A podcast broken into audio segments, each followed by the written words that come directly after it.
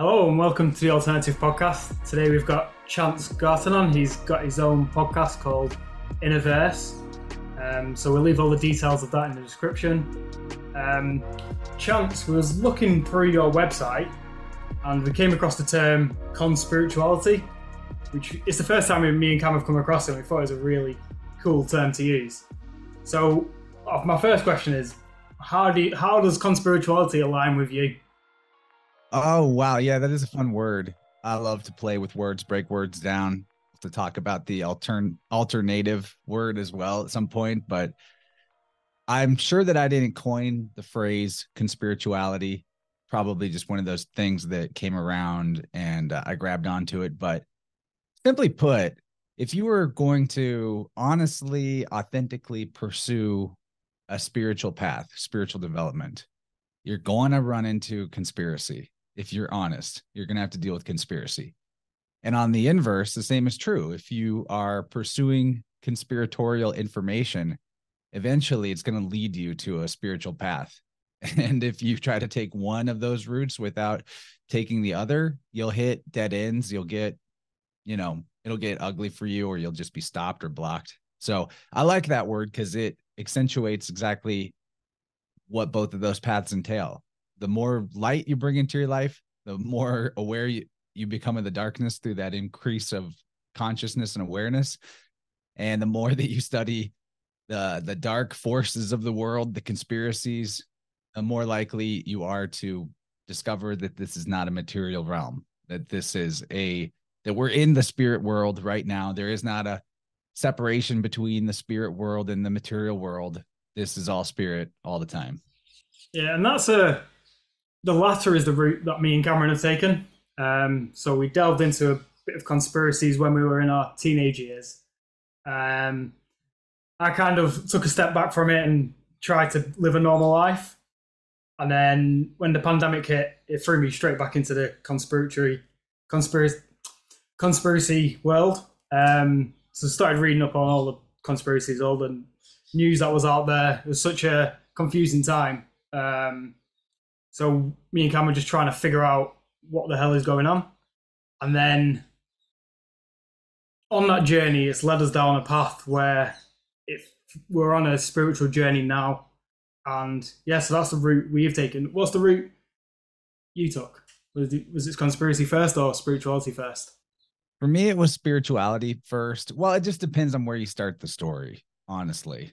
I got blocked. I know from personal experience because around 07, I was a senior in high school. I came across that movie Zeitgeist that a lot of your audience might be aware of. And it, you know, ostensibly was about showing you the truth behind the financial system and the scam that is organized religion. But it leaves you in a place of thinking, you know, this is a, a hopeless situation unless we turn to communism.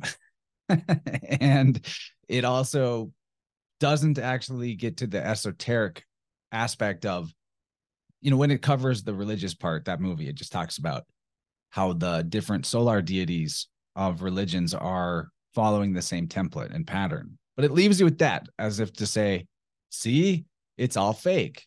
But for me that led me to just go full atheist for a while. And it wasn't until and I, I stopped you know on on all levels trying to find the truth about things. And when I began opening up to spirituality again, is when I had to eventually face conspiracy information too. But it started for me with exploring consciousness, exploring how to raise my level of health so that I could also harness and access more creativity and more of my authentic self. And in the process, you have to get real about you know that there, there are spiritual forces driving this world and not all of them are love and light. And I, I fell into i mean i say i say fell into it's just kind of part of the process but i got into like the whole gnostic uh, pop culture gnosticism thing. I call it pop culture gnosticism because i don't think it's true knowing but this idea that the world is some kind of prison planet that we're here to be harvested for our energy and put into negative states by invisible entities and archons and a demiurge and so that you know that's kind of like a lot of people's final boss level of conspiracy and they get there and they stop and they go, ah, here it is. This is the ultimate reason for why I can take the posture of a victim and have no matter what, no need to take personal responsibility for how my life is going because I can always point to the biggest boogeyman imaginable, the demiurge. And that's why my life is not what I want, as opposed to it being something about yourself. So good. It was good to eventually break out of that mindset as well.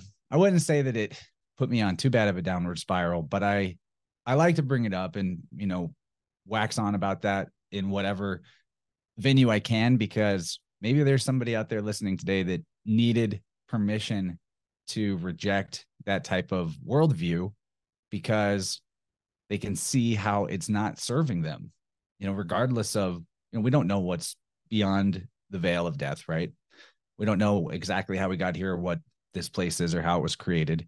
But you have equal I honestly, I wouldn't even say equal, but you have just as much, if not a lot more reasons to see this place as good if you choose to, as to see it as evil and fallen. So that's kind of what led me to where I'm at now, which is doing my best to bring empowerment to people, ideas that open up the imagination portal so they can start to see and vision a better world than they're currently in or a better life than they're currently living ultimately that's what stops people from expanding is being unable to imagine something better so big part of my mission right here is show people things that they might not have thought of or imagined before that allows them tools or allows them perspective to go up to the next level. And there's always a next level and there's always one after that and we can keep on expanding infinitely.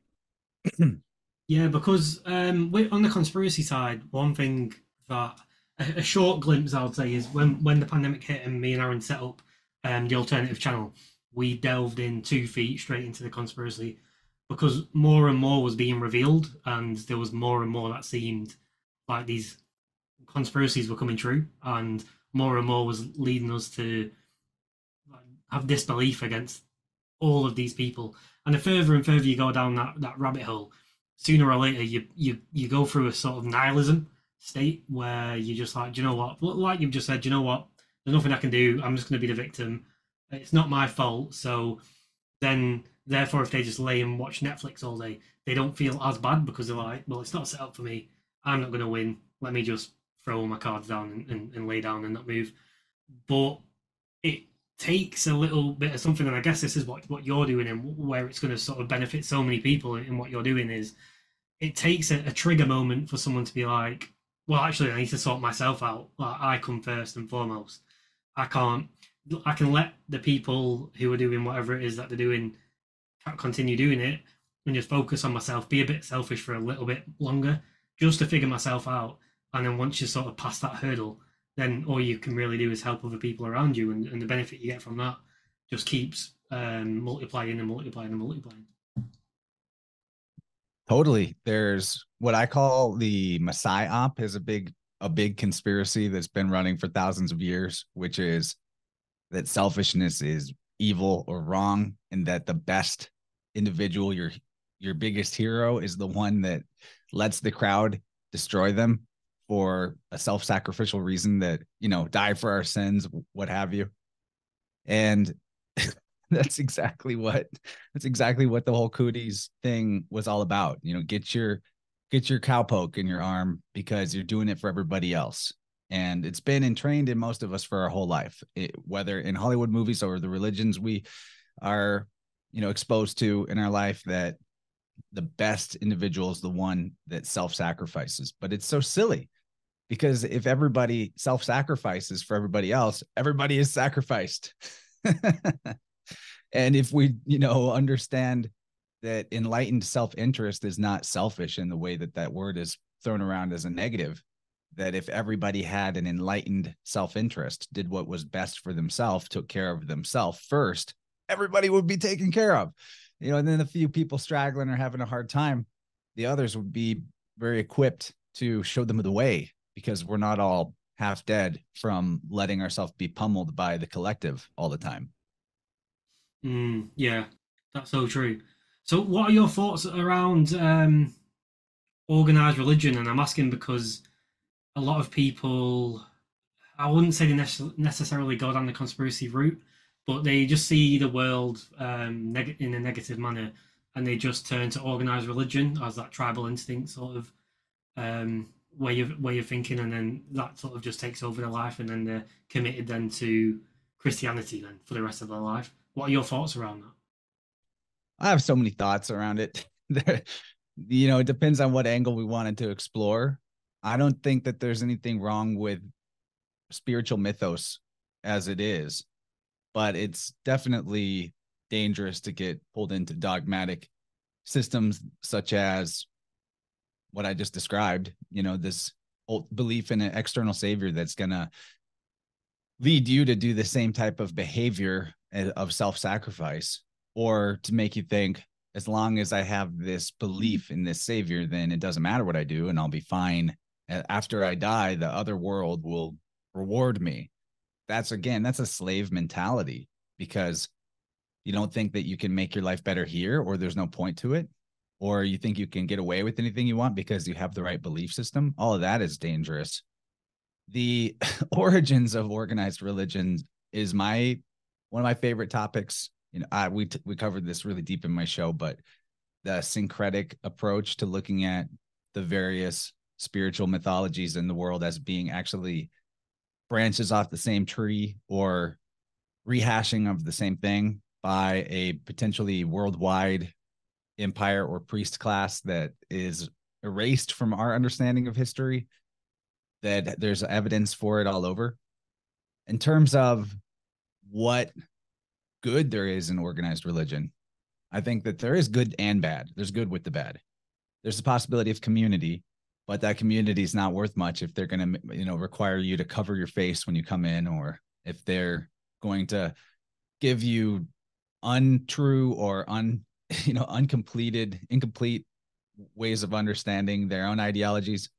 What I like about religion is the idea of morality and the idea of a unified you know group preference of a certain moral system i think part of what part of what's hurting society so much is letting is how we've gotten so loose in letting the youth choose their own values.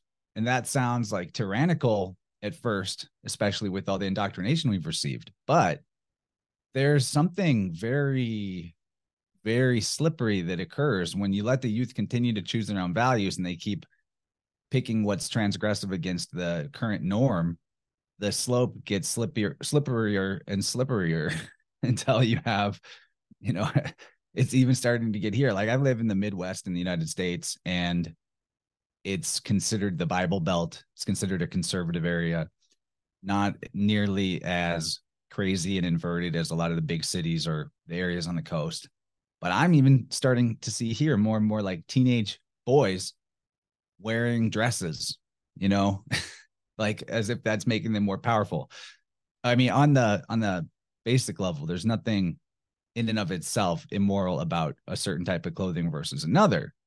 But it's the you know, there's some there is a right way to do things in life. You know, all you got to do is develop a, a skill of any kind and you will learn that there's a right way there's a wrong way there's an all right way and there's a there's a best way.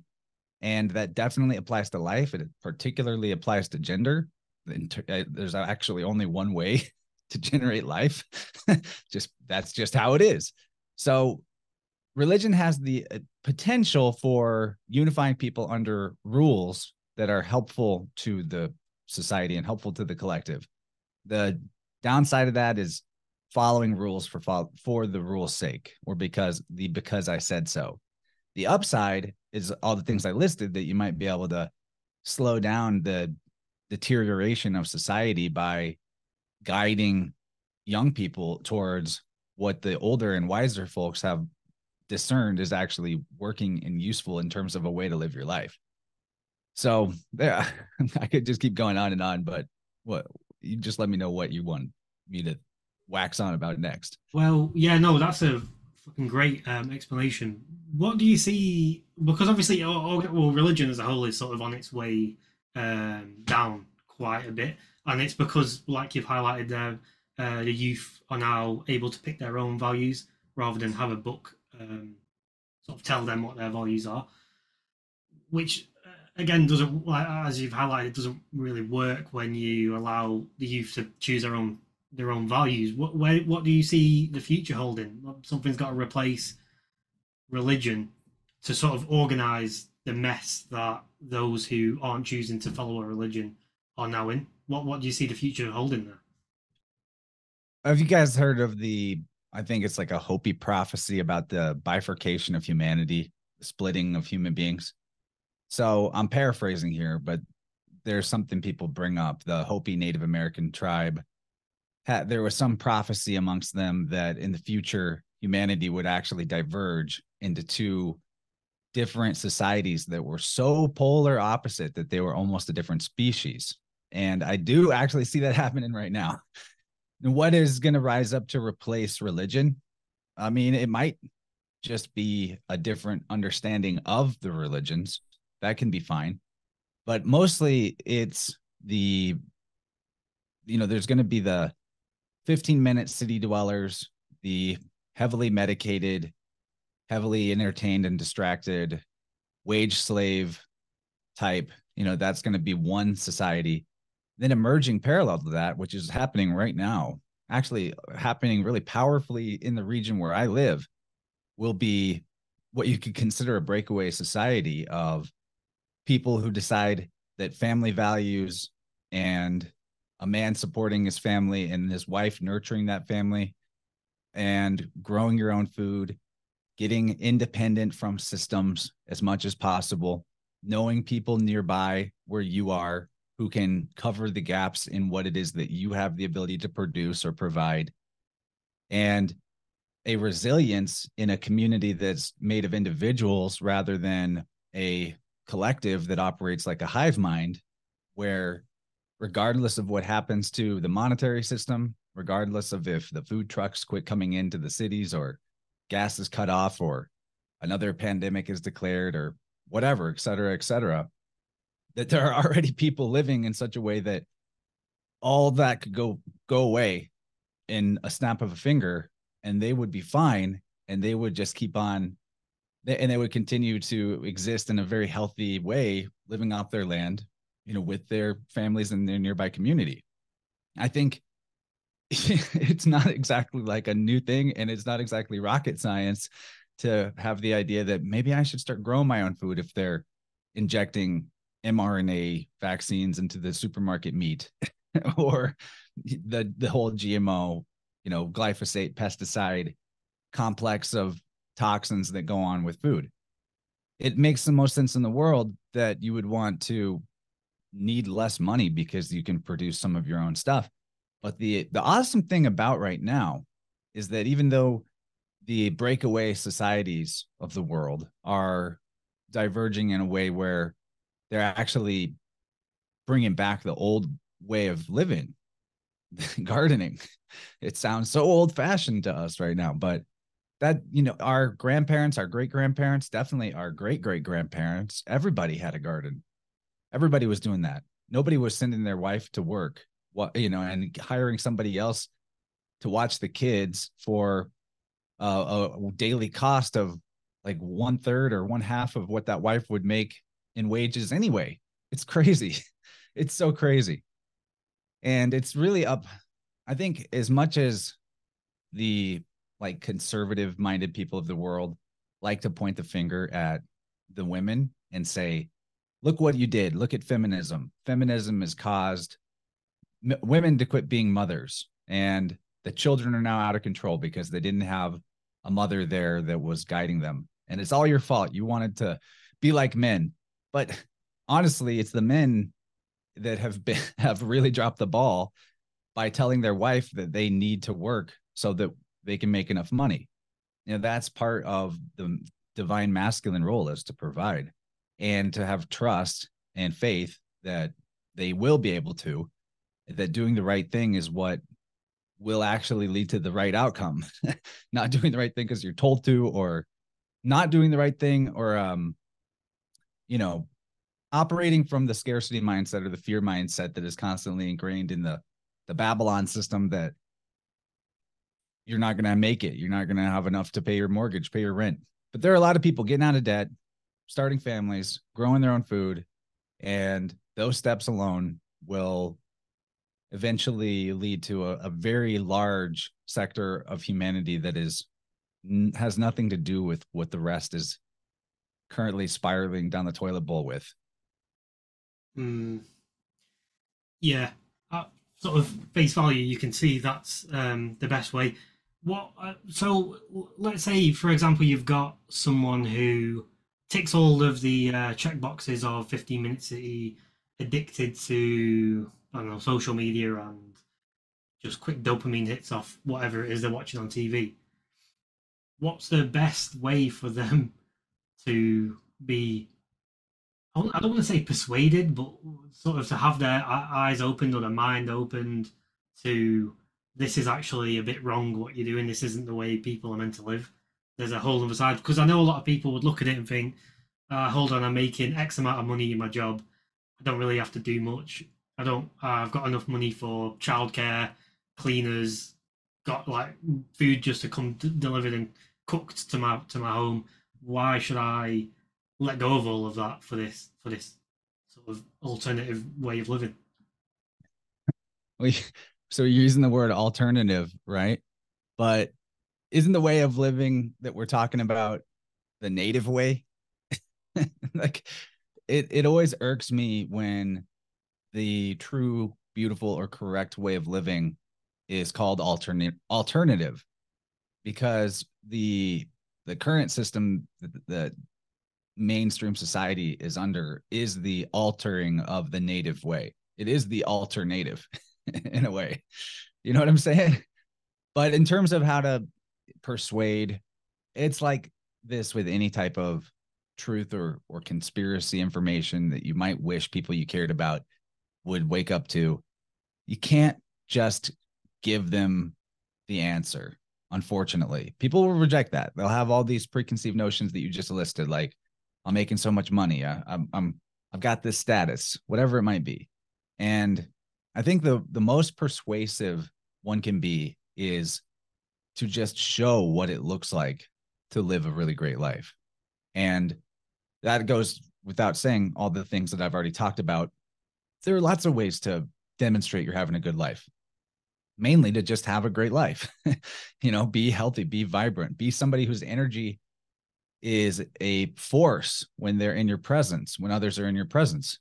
I think that there's a, a, a capacity to us as human beings that, and this is a, there's science behind this, that we actually emit light out of our bodies. We are luminous beings. And whenever we contain, when we self contain our own energy in our own battery, in our own body, that puts off a type of light. It might not be like a flashlight, but others that are around us just by being in the presence of that that shininess that we're we're holding they're going to see themselves more clearly because there's more light mentally there's more coherence in the field in the environment that they're you know sharing with you. And i think that's the most persuasive we can be. It rather than beating somebody over the head with this is what you're doing wrong and this is what you should do instead just be be the happiest healthiest most aligned with the truth that you can be. And people that are ready will want to know how you're doing that or why you're doing that. They'll ask you they'll let them come to you and then on the other side of it and this is how many of us got to the point where we're at now of questioning doing our best to improve our health or our life outside of what we've been recommended to do by the mainstream is that the pain the pain puts us in the necessity of it. The you know the the guy with the six figure salary working at a you know a corporate soulless entity all of that eventually there will be enough pain that is put on onto that person from the way that they're not aligned with how nature would operate if they were to you know in the way they're living that they either die or they have to do something different. They have to start asking questions. So it's life is awesome like that. the, the the mainstream religions they'll say the wages of sin is death. And how that's interpreted is that we are punished for our behavior. But you don't have to look at it in like a, a good bad you know sky father giving you a spanking type of way. It's more like you can just consider sin to be any behavior that is not in alignment with how nature how how a human being would live in you know how nature intended how god intended however you want to conceive of that. Because there are you know for example nature wouldn't intend for you to be irradiated constantly by electromagnetic frequencies. And if you ignore that and you you know you keep holding the cell phone up to your head for 2 hour conversations several times a week the the wages of that sin will be potentially something like a brain tumor right? So there are consequences that emerge out of our behavior and they're a natural expression of how the behavior is not aligned with what is true or right or good. And that's what brings in the pain factor but it's also why you don't want to look at it like a punishment you want to look at it more like a that it's a guidance system. And when I, you know and it's actually it applies to all levels of pain as a matter of fact whether it's a big life threatening illness or you keep finding yourself stubbing your toes there are there's a message in every injury there's a message in every type of disease. That's largely what i seek to teach people through how i talk about the biofield the human energy field the anatomy of it that whatever malady may befall your body whatever discomfort or disease or injury is not something that's just going wrong randomly and chaotically. They, every single one of those type of things carries a message from from your body to meant to show you how to correct your behavior how to correct your thinking how to or what type of emotions need to be processed and released what type of belief systems are limiting your full total expression of life force and vitality. It's all wrapped up in it's all messaged to us through signals of pain. And again the mainstream and the the pharma model is suppress repress numb it out you know cover it up put a band-aid on it whatever the case may be take the pill.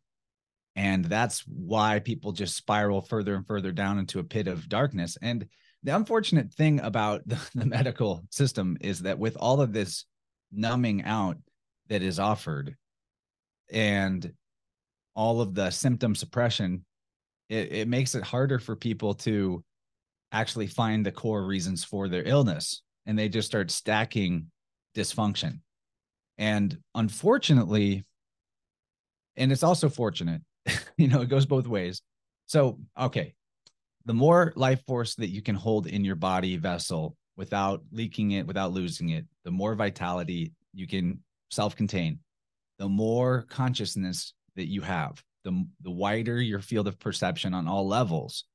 It does operate in in reverse though, so that is why people eventually do just kind of like fizzle out and die in the hospital bed or spiral further and further downward is because the more sick they get and the more in denial they get about the true reasons for their illness.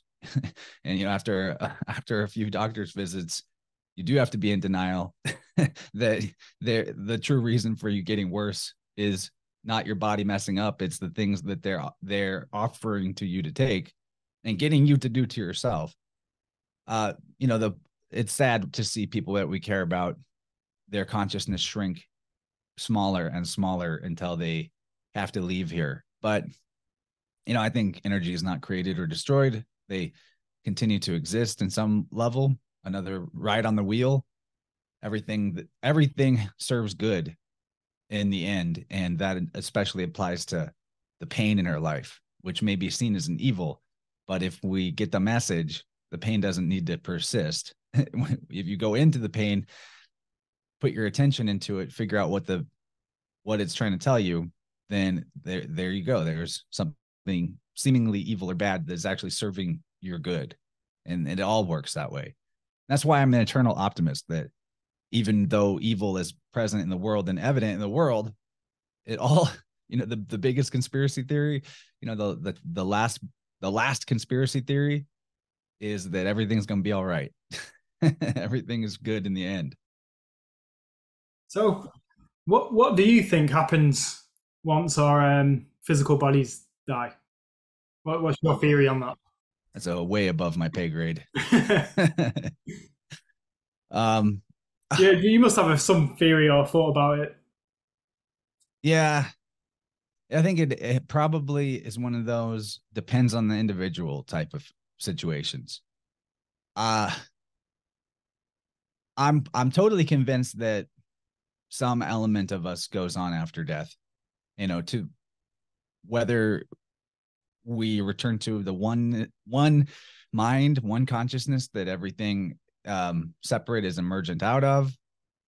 And in a way, like perhaps we're all actually one soul and there is only one soul in existence, but it's got a bunch of different peep holes into the world as different people, people, peepholes. I think that could be the case. And I think that people that are in a state of internal schisming and separation when they die, I think some some parts of them that they've cut off, cut off from their wholeness can remain in the physical world as disincarnate entities and energies.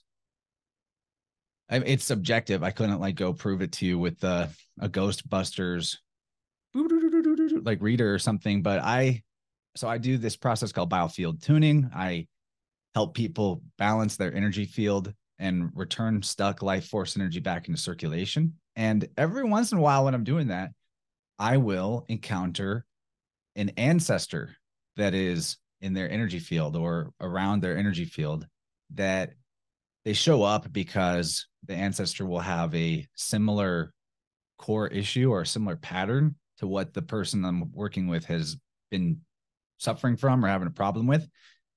And I don't. So I, I it's all theory, right? This high octane speculation. I don't think that that ancestor spirit is like, you know, if you were to die right now and you were in some bad way that you would be stuck as a roaming ghost for eternity and fully aware of that. I don't really think so. I think that these they do like I think of them as soul fragments that got left behind. It's not like it's not the whole person. It's like a part of them that doesn't mesh with the the source or the oneness or is afraid to go to it, afraid to rejoin it or mostly okay, so it's like a function of denial like the person was in a huge amount of denial about this p- pattern or this problem that they had as the, a, a living being and then because they were denying that part of their story or their existence that part gets left here and latches on to somebody that it has a connection to that has a similar form of denial going on. I really like to say we're only as sick as our secrets. Uh, heard that one from the comedian Owen Benjamin. Gonna give him credit. Maybe he heard that from somebody else. I like to give people credit though, but it's a hundred percent true. In in terms of what causes our body to have dysfunction, it is some kind of repression of our awareness of a particular pattern, belief, or emotion. So that becomes a type of secret we're keeping from ourselves. And that's what really brings in illness and disease. I know I just covered off a lot of stuff, so I'm going to pause. So, when you mention you've um, found an- ancestral energy around people you've worked with, and you believe it's that ancestor has a similar problem or something in denial as the person you've been working with, if that person then accepts what they've been denying for so long, does that energy go away with go go up to the um the the main consciousness, the one consciousness, or does that stay with the person for the rest of their life and then travel up with them? So what I do is I get the client to assist me with offering light and acceptance and love to the fragmented ancestor energy. And so we just resolve it that way. We invite it to return to the oneness return to source. And depending on the situation, that's easier or more tricky. But eventually you can, you can always get it too. But then after that, that doesn't necessarily like cure the client of their issue right away, but it removes a big a big blinder that they had on about it is a way to think of it like because I, I i'm sure i'm not the only person that has wondered you know in the religions they call this like grace the grace of god or providence but what is it what what is the magic secret that allows somebody to take personal responsibility accept the truth and align with it versus stay in denial, reject the truth, be afraid, be in victim consciousness. You know, like to me, that's still kind of a mystery. I know we have free will. I'm sure free will is part of that equation, but there is something about that that's odd. Like, what is the reason why you can cry and release sadness in a healthy way versus why the thing happens that puts you in grief and you go into denial and you bury it? you know? Because with that example you might be able to just be like tell yourself i want to cry about this. I want to let my emotions out about this. I want to feel it. But you're still just sitting there feeling nothing you know what i mean? Like so what is the mystery behind that? I don't know. I can't say that i know what it is that allows it to happen when it finally happens but i do think that the the fragmented ancestor spirit that occasionally comes into play in my work with clients has something to do with whatever it is that's slowing it down or weighing it down or like you know keeping things in the dark and in denial. I think that's part of it and so whenever we remove that issue or heal that ancestors uh, fragmentation and send them back to the the source then the the whole situation that we're working with for the client and their individual life becomes illuminated in a way we can understand it better they can see it better.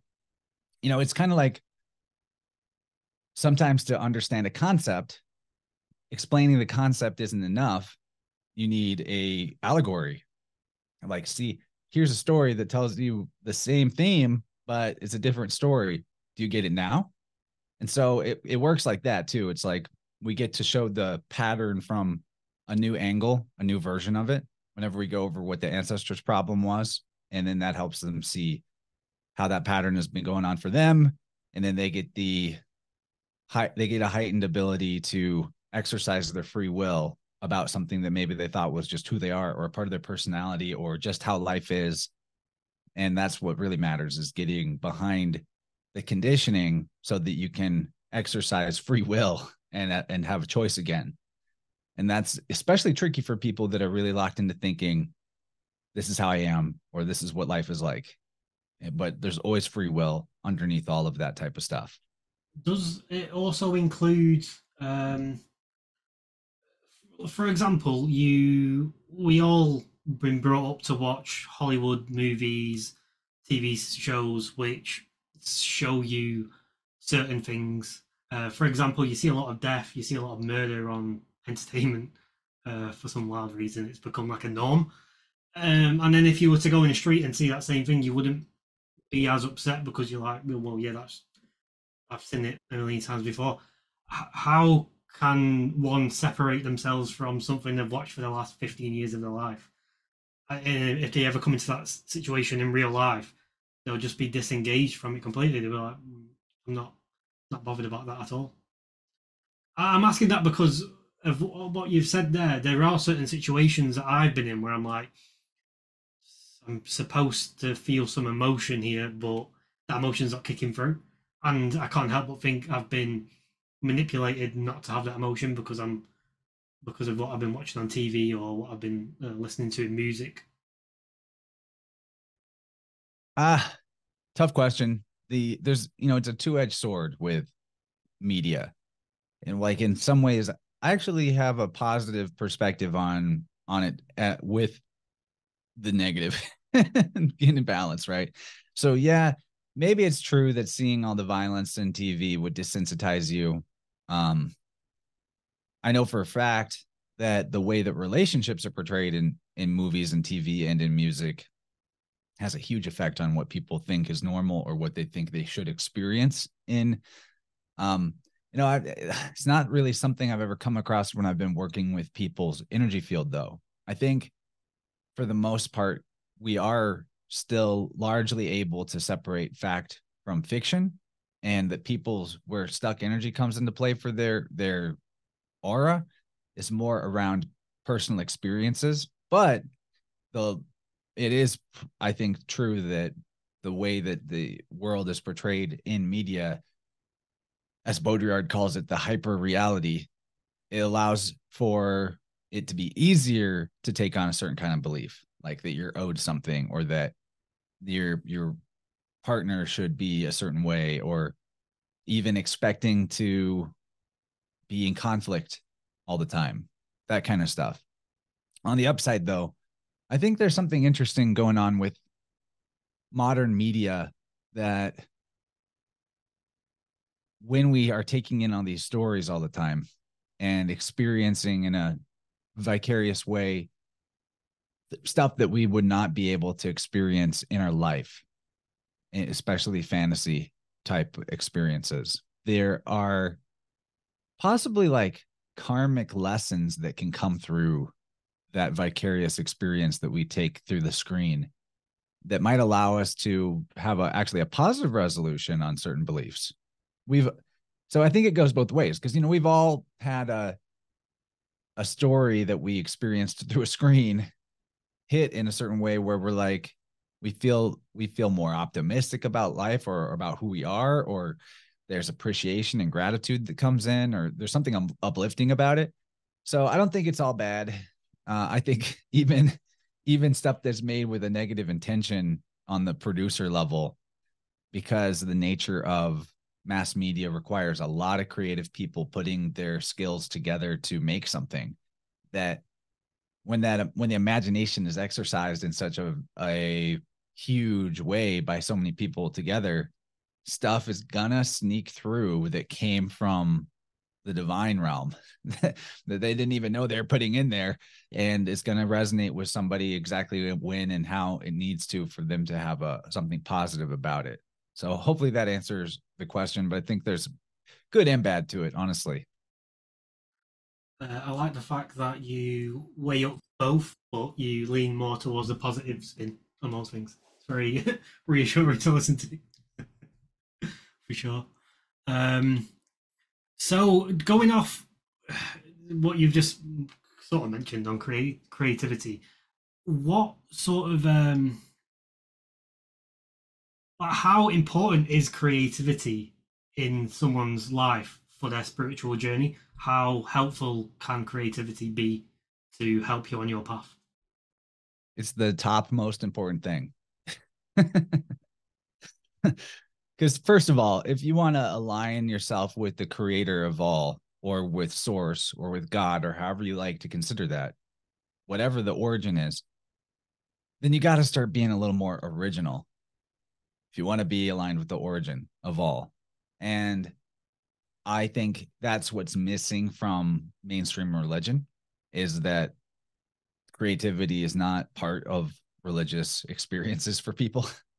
When in fact i think that the only true authentic spiritual path is to create because that's how you start to learn and understand what the archetype of the creator actually is. So, uh, for me personally my life felt very empty shallow and devoid of meaning until i started making art in my 20s i had a huge like hole inside myself and i finally it clicked that that's because I'm just consuming, not creating. You know, that was a long time ago now. And I started with big pieces of paper and Sharpies and making very unskilled and not very beautiful, you know, attempts at drawing and, and making things. And uh, that that branched off into a lot of different type of, of skills and creative pursuits that I just did for the sake of it for a while. But what's cool about that is you're exploring of skills that are just fun or interesting to you will converge into giving you a skill set that makes you unique and sets you apart, gives you an opportunity in the world to bring all those together to offer something different. And one of the reasons why I say all the time that creativity is the most important element of a spiritual path is if you are actually if you're for sure dedicated to improving your skill at some creative pursuit. If you are seeking to be able to more clearly manifest an idea into a body create a body for an idea with without losing things in the trans translation it will eventually necessitate you getting healthier. There is a wall. You know some people some people try to high jump over that wall with substances and and you know temporary fixes but it doesn't carry you all the way. You know maybe you don't have the energy to sit and paint for the time that you think you need to put in to complete a project or whatever. So you start taking stimulants and or some kind of abusing some kind of drug. And it might it might get you there temporarily. It might simulate what you need but it's not going to you know it's going to affect the art in a way. You know it's not going to translate perfectly crystal clear from the idea into the form if your consciousness is thrown off by whatever it is you're trying to use to compensate for the deficiencies you've got.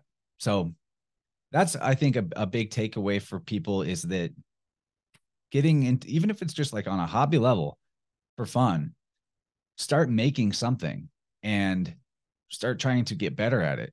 It's like an old adage that if you can master one thing, then you will understand mastery in all things. Because th- there is a order of operations. There's a math or a divine harmony a ma'at to creation. That's evident in the the zodiac in the cycle of the seasons in the cycle of gestation to birth to infancy to childhood to you know and on down the line. There and this goes back to what we were saying at the beginning. There actually is a right way to do stuff. There's a right way to live. Uh, the great thing about the right way to live is that it's basically complete and total freedom except just don't do the stuff that is anti-life. So you know that's how you can understand what is a right what you have the right to do is like anything that isn't wrong. So that actually that's how truth operates. Truth is is beyond our ability to describe. It's huge. And that go that applies to right, what is right. And so you can only comprehend it by what it is not. So you just eliminate the things that are not truth, that are not good, and then everything else must be good and true, which is most things. It's why the good far outweighs the bad in in life. So yeah, if you if you're pursuing a, a creative skill and you want to actually get better at it, you're going to have to get healthier at a certain point to translate your ideas uh, more clearly. That's just part of it. And then that applies to the, the sweet spot in life is when you're making it up as you go along. That's what the flow state is.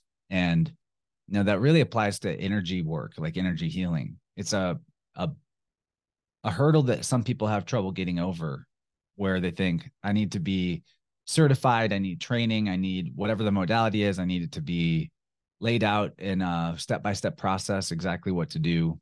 And otherwise, I'm going to feel like I don't know what I'm doing. I'm going to feel like I'm fake or I'm faking it or I'm, you know, phony.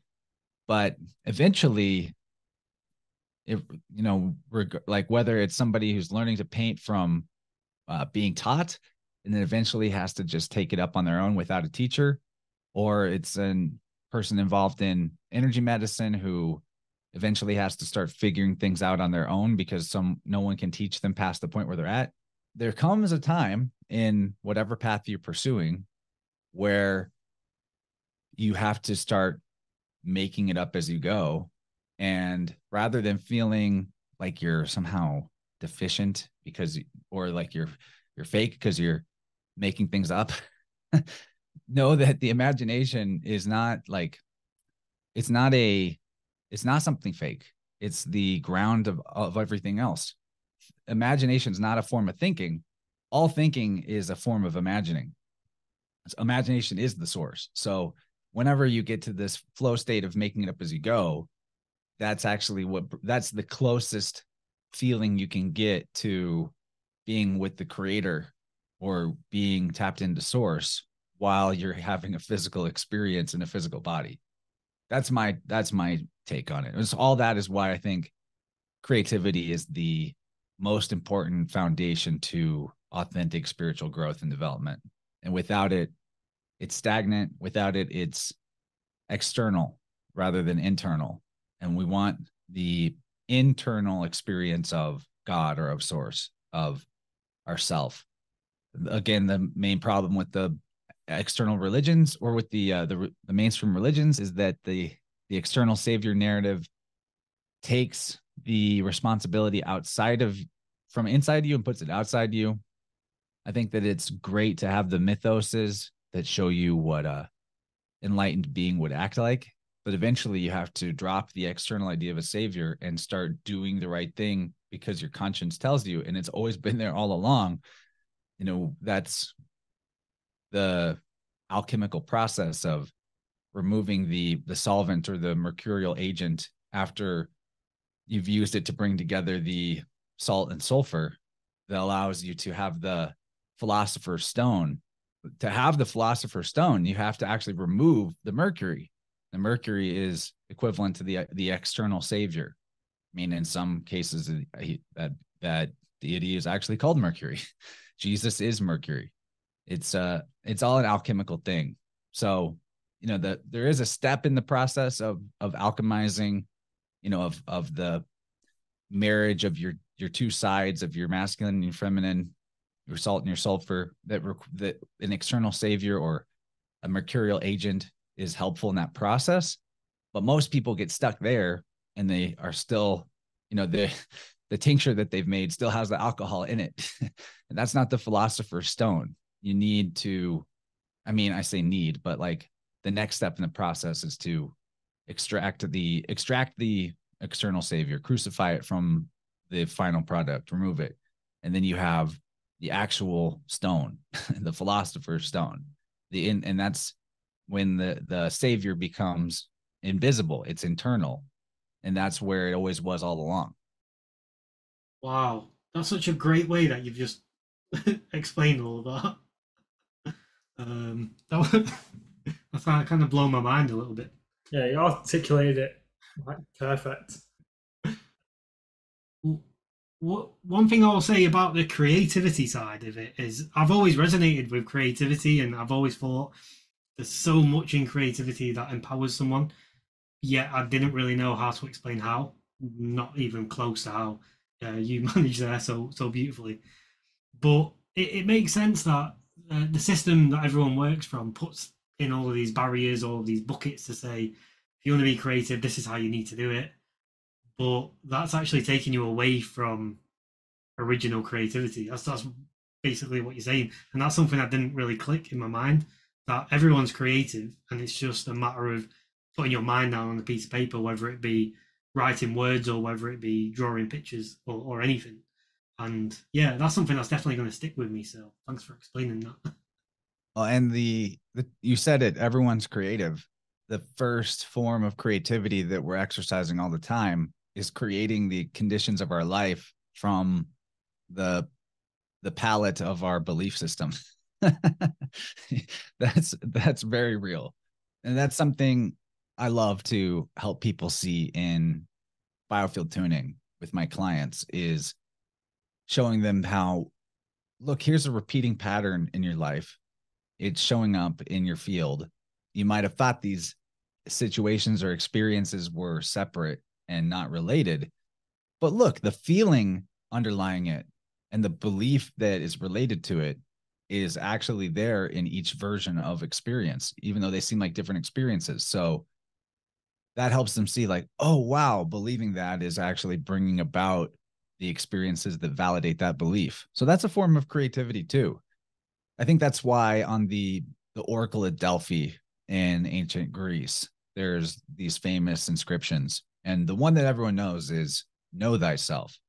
Know thyself and you'll know the universe and the gods or something like that. But the one that's not as often cited is certainty brings ruin.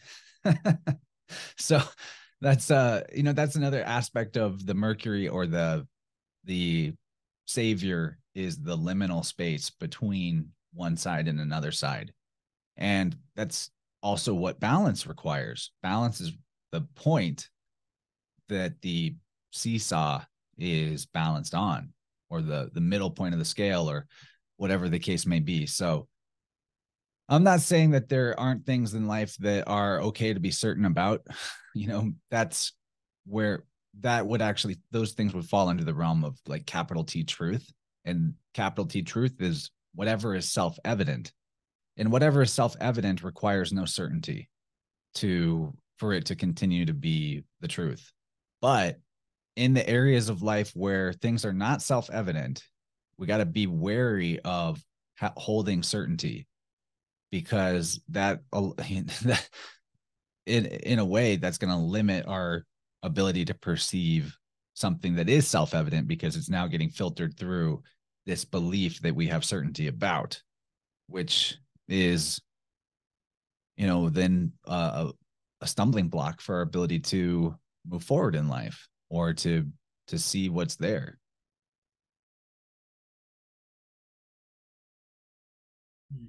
when you when you mentioned earlier about making up as you go along. That's something that's really like, resonated with me in the sense, re, as of 2021, I quit my corporate job and I didn't have any other job to go to. And it was sort of the most freeing thing I did because it's being on that journey, it sort of taught me that things, if when I was in the corporate world, I was so set on getting the promotion, so focused on that, I missed all the other opportunities around me.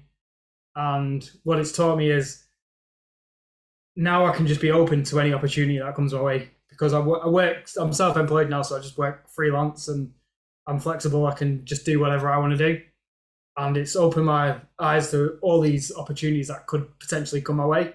And whenever somebody asks me, oh, like, what's your plan? Where do you want to go next? I'm like, I don't know. Just wherever it takes me, I'll figure it out when it comes to it when the opportunity comes my way. And it feels so free. I feel so free because of it. I just want to say congrats, man. Thank you. yeah, that uh you that fence that you may have been straddling for a while with that job, jumping off of that fence and into the you know, the green world rather than the paved world side. A lot of a lot of us have struggled on that fence, straddling it for a long time. I myself straddled it for a long time, but what you just said it better than anybody ever could or needs to is that when you finally take the leap of faith that's when the unseen forces that which you don't know or have any expectation for can start to come in and guide your path or be the wind in your wings however you want to consider it that the opportunities will show up but you have to take the oppor- the first opportunity before the next one can show up or you know maybe there'll be a few at a time but my point being you're not seeing all of the possibilities when you're locked into the i have to do it this way or i won't make it of the job that you don't like you didn't like or that didn't you know resonate with who you truly were. So congrats on that man. That's you're in you, you're doing it. You're living the you're living the free life that a lot of people are listening to conversations like this because they want to get there and they're trying to find the secret. The secret is the secret is you got to be ready to make it up as you go. And you know that's part of overcoming the fear is no safety net necessarily. And not a metaphor i use all the time is for like where you're at in life you might have an idea and a vision of what you want your life to be but do you know like you might have an idea or a vision of what you want to paint on a canvas, but do you know every brushstroke in the order that you're going to make them to get you from just starting to completing a 40 hour painting? No, you don't. You just know the couple of next steps in front of you and and maybe a general vision of of what you hope it will turn into. And that's okay. that's the, the difference between the person who is creative and thinks that they're not creative is that the creative person just picks something and goes with it and keeps going. And the person that believes they're not creative, they get stuck on the decision making part and they say, I don't know what to do. Well, if you're in the phase of I don't know what to do, just start doing stuff. Just start picking something what is most fun or interesting. And then that will lead you somewhere, but don't get there you can't don't get frozen because there's no stasis in nature there's just there's just life and blooming or death and rotting and deteriorating you're never actually sitting still there there's no there's no stasis nature doesn't allow for that Mm. And I guess for what Aaron's next step was, because obviously he did that leap over uh, out of corporate. Uh, at the start of this year, we both decided to stop drinking alcohol. And one thing that I've noticed with Aaron and obviously with myself as well is well, when I first went to the quit, quit alcohol, I had massive sort of FOMO, fear of not being around the jokes of the party and, and all that sort of stuff. But the three months into quitting, and I've seen it with Aaron as well, is we're both totally different people. We're both alive in a completely different way, in the way we thought alcohol was making us feel alive. Yeah, just a week ago, there was this festival near where I live called the Beartaria National Festival. And that's a long story. Why is it Bears, Beartaria? But essentially a community arose around the comedian Owen Benjamin. He was potentially the most canceled and banned person on the internet. was a Hollywood comedian who started saying things like don't give hormone blockers to children, don't encourage children to change their gender, etc. And then that, you know, boom, the axe for him. And that was you know before it started to catch on people got wise to it and more of us started saying things like that. He was kind of leading the charge. And uh eventually you know because he, he, had a big following being a, a hollywood comedian he was able to crowdsource crowdfund the resources to do things like create a social media app that would be for the the homesteading type, the family oriented type, the people that just want to communicate things that are good and true and beautiful, and rather than sharing all the doom porn and the you know the the negative stuff that unfortunately even people that consider you know that would consider themselves truthers peddle a lot of despair oriented content. Honestly i think much of the information that gets shared around conspiracy podcasts and conspiracy oriented people is given to them by the machine. Here's here's your next dose of despair. Here's your next reason why you can't do better in your life because here's the next thing to blame it on. Or here's the next thing to obsess over to distract you from what you could do to actually improve your life. So i really love uh owen. His his comedy is great a lot of people maybe couldn't can't stomach uh, the type of humor he does but that's fine because it makes him like a bouncer that prevents the easily offended types from coming into this larger community that has uh, emerged out of that app. And it, you know now they're able to do festivals. They crowdfunded land and we had this festival last weekend.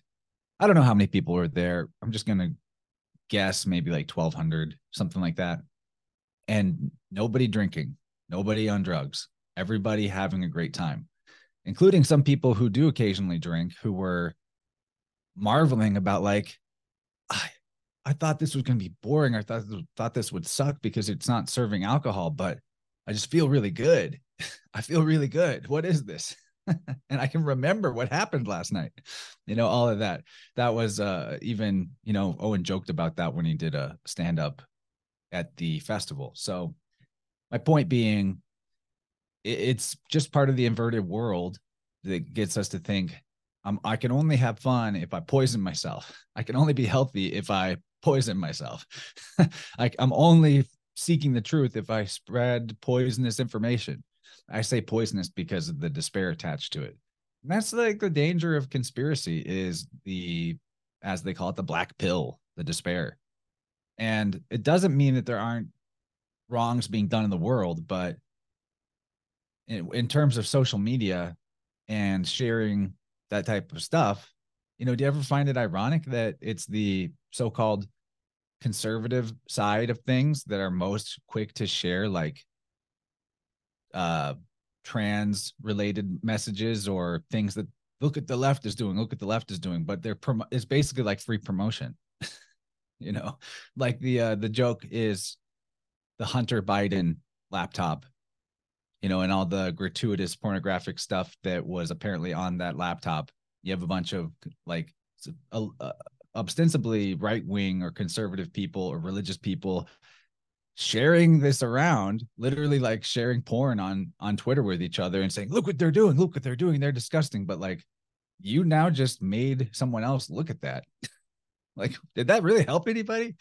You know like the people that are following you or that would even like engage with what you're posting they probably are also already aware that at the top levels of society and government it is run by satanic pedophilic death obsessed freak shows you know and it is I, it's good to know that. I ultimately it's good to be aware of that i suppose. But you could also just chalk it up to the whole absolute power corrupts absolutely and move on with your life and start doing something productive. I don't think that it helps to peddle the the despair or the disgusting to you know to our echo chambers. That's why i really prefer to focus on solutions oriented and uplifting stuff because you know, I will talk about things that are conspiratorial sometimes, especially more likely to talk about it if there's something synchromystic about it that we can point out. If there's something that hints at a spiritual reality behind the physical reality that we're describing, then I think there's something good in that. And I'm not bashing people who just like to focus on the nuts and bolts geopolitics and conspiracy. It's all good, but you know, just think about what you're sharing. Who might see it?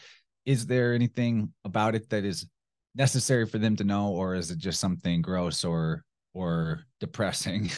and because I think we're doing the the the beast's job for it whenever we share the despair. Yeah, I think that's something definitely on our journey, which we because obviously we we set up our channel. It was just me and Aaron talking about life, I guess, and then um, really quickly we started because obviously it was the pandemic and, and, and all that. We were really quick to just jump on all of these uh, negative things that were going on in the world, and it, and it, and it was just left against right, left against right, left against right, left against right, all the way down. And then it must have been a conversation we had with someone with me, and it just flipped a switch and was like, "Oh, we are part of the problem." and then that's what I guess opened us up for spirituality because it was like, all of this is happening, and everyone's just a cog in the wheel. How do you escape this? Like nonsense, basically. How do you unplug yourself from this? And it is finding yourself, and it is becoming yeah. more selfish. These conversations are so much more fulfilling than having just discussing conspiracies in geopolitics, and it's the same. It's a different news story, but it's the same thing over and over: corruption, corruption, corruption, and it just it doesn't solve anything and it doesn't help anyone. It just spreads their message even further. Whereas these conversations are conversations not many people are having and need to be heard more than what's going on in the news. At least, you know, it's okay to have the curiosity in the conspiratorial and geopolitical, right? But at least just try to mix it with something uplifting. you know, at least at least seek to balance it. You know, at least to be equally uplifting, positive, inspiring with the with the conspiratorial and dark. That's fine. You know, I mean, there is a type of bypassing that you can do where you just put your head in the sand and ignore what is corrupt or corruption, and that can be a pitfall all its own. So, to play devil's advocate. I don't want anybody to uh, quit their day job if they have like a, a conspiracy podcast. Just maybe you know also talk about gardening. it's uh, finding a balance, though, right? It's um, it, because I, I, do I do enjoy looking at the corruption of, of the world because it's in the world that we live in, but I don't want to dedicate not even eighty percent of my time to it. I need. Uh, yeah, I mean, who who who can resist staring out the window and driving more slowly past a car wreck? It's kind of hard to hard not to do it. yeah, good Good point. so, um, just staying on the uh, conspiracy topic, we spoke. You spoke about energies. Um, what do you think these UAPs and potential alien beings are? Do you think from a different dimension, or what's your views on it? Or do you think it's just a smoke and mirrors from the government and a lot of? I'm a I'm a stickler for words have meaning, so I don't think that uh there's such a thing as other dimensions because the word dimension is just a reference to a measurement of scale. And the dimensions we live in, when people say three dimensions, height, width, length, they're all connected to each other. And if that makes sense, they're part of, they're all an aspect of the, the physical object that is in front of you that you're measuring. So there are, there are only other dimensions beyond those three conceptually in the abstract algebra and math that physicists purvey as being some kind of science. and that so like what I'm what I'm saying is like most of what is called science is actually just mathematical models and simulations with no basis in reality, especially astrophysics. I don't know where you guys uh, fall on on this particular conspiracy, but I've ne- I've yet to see any evidence that I live on a spinning ball flying through an infinite void. There's actually a lot of evidence to the contrary. I can't tell you I know what the realm that we exist on is, but like at this point, to me, it's like we were playing opposite day in school, and everything that they taught us was actually the opposite of true. so, um, with that being said, why I bring that up is because with the the craft people see in the sky, that phenomenon seems to go back really far, really, really far, not just to recent times. There's the similarities between abduction experiences people have that mirror the fairy folklore of, say, Ireland or other parts of the world that have similar type of, of folklore. So it would be silly for me to wave my hands and, and dismiss it all and say it's nothing. There's something going on. I mean, I myself have seen UFOs uh, or UAPs, I guess is the new word for that. like one time, one time, me and two other people were sober at the time, we are camping, and it was on the day of a, a total solar eclipse. And that's why we we're camping. We we're in a region where we'd be able to see the total eclipse in 2017. And from a few feet away, we're we're sitting in our lawn in our lawn chairs, and from behind my vehicle, a beach ball sized glowing white orb just rose up from behind my car. And we're all like, whoa, look at that. And then a couple others rose up and they all flew around and then they merged into one and then they split apart again. And then the, like 30 seconds later, they just zipped away and flew off behind the tree line out of sight. I have no idea what that was. no clue. Uh, but there's there are a lot of interesting theories out there. I really like Dr. Gregory Little.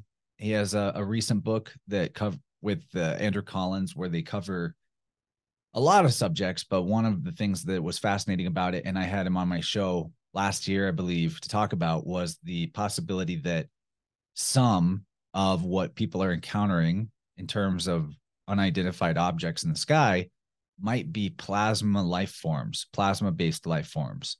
And I think that could possibly, expl- you know, uh, describe, wouldn't say explain, it's not like we understand it, but we that could describe what I saw in the experience I just recounted. There's uh, an effect. You guys familiar with the piezoelectric effect? Okay, so this is a piece of quartz right here. Quartz is silica. It's used in all kinds of electronics. It has an information storing capacity, it has an electricity conductive capacity. And maybe most interesting is the piezoelectric effect that occurs. That refers to squeezing when you put pressure on something like uh, a crystal form. It actually generates an electric charge. So as I'm squeezing this quartz, I'm actually generating a low voltage electricity in my hand. So that right there takes a little bit out of the, of the woo woo out of the hippies that are always you know have crystals around. I I happen to use crystals quite extensively in my work as with energy healing, and I just have them all over because they bring beauty to the environment. So that alone is a good enough reason. But there's actually an, an electricity to them. And there's something you can do that's very bizarre where if you fill up a bathtub with uh, wa- with water and then have some quartz crystals in the water you turn off the lights in the bathtub and you start scratching like two crystals together under the water it will actually light up the whole bathtub. And the light that illuminates the tub will light up the room like a lamp. Which i know is crazy. It's just silica it's just quartz right? So what that it what that infers is that it may there okay i got to explain a little more now so as i've been talking about the energy capacity for your body that the more energy you can hold without losing it the higher level of consciousness that you are able to experience the, the wider your perception of reality becomes. And my my take on that is that energy is synonymous with consciousness that like water when energy goes into a container the consciousness of that energy holds the shape of its container. So that's in a nutshell right? We'll just leave that at that. But if you have and we do have this especially where i live if there if one of the main minerals under the crust of the earth is quartz and it is but is especially where i'm at in my region it's everywhere. There's tons of it. And then you have the pressure the weight of everything on in the land and, and above ground pressing down on the crust of the earth pressing onto these crystals that are in the earth. That means that there's an electric charge being generated a piezoelectric charge by the very layering of the way the ground is. And so if that's the case maybe there are seismic events or maybe just there's like a static continual electricity effect that's going on that is generating a type of energy field that could possibly manifest in if it you know retained that energy with some consistency that pressure was consistent that would actually form in the sky above us just like the light in the bathtub front effect. Because what is the atmosphere? Well it it may not you may not think about it this way but it's actually water. It's not just oxygen. We're underwater right now. It's just less dense water. So hopefully people realize there's there's a lot more to what i'm saying than what i've managed to explain in this short explanation but that there could be one of the one of the things people are seeing in the sky. I wouldn't rule out that there's also types of craft that we don't understand or maybe even other types of intelligent organisms that cohabitate this realm with us that we just are unable to perceive or they avoid us. All of that is possible.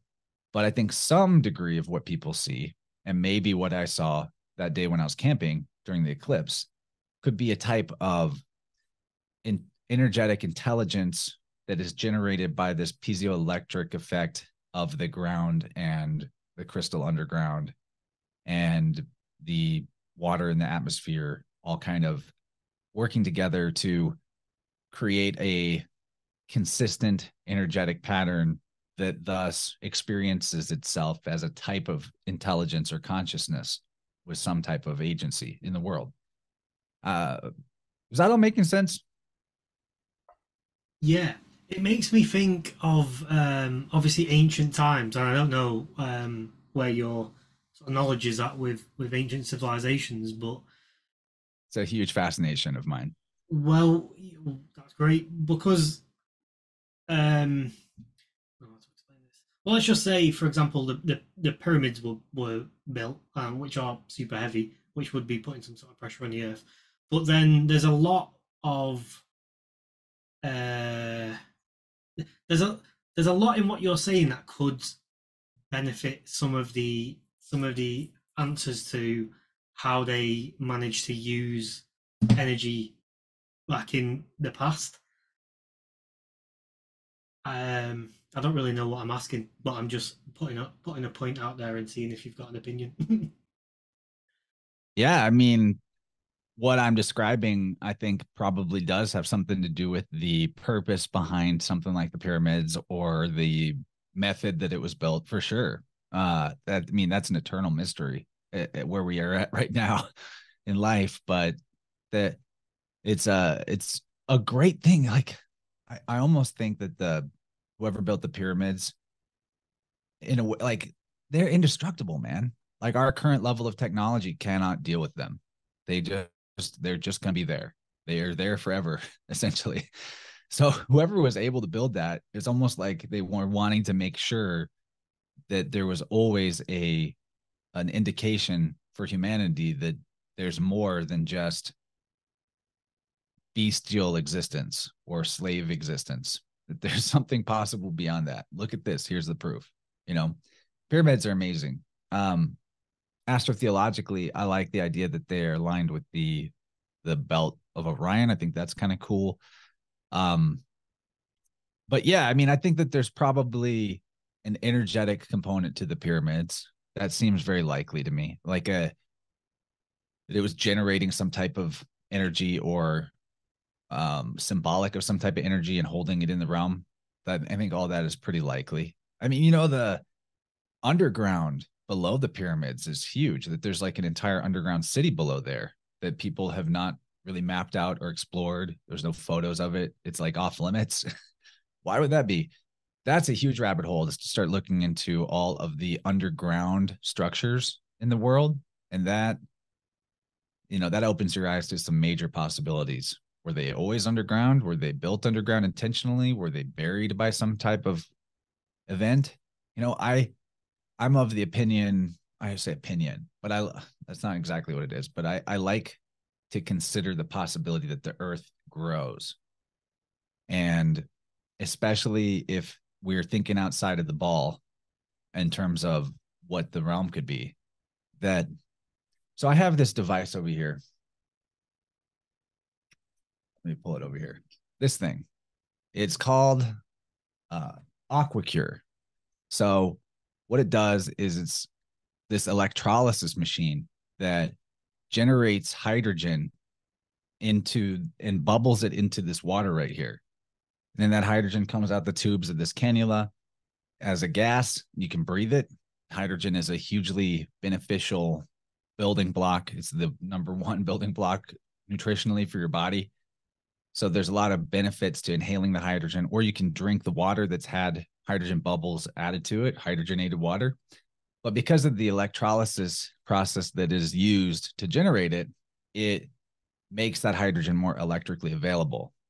And what's fascinating about this device is that in the process of generating this hydrogen, the machine over time slowly starts to build up this kind of like sludge or gunk on the inside of the machine that every once in a while you you ought to clean out.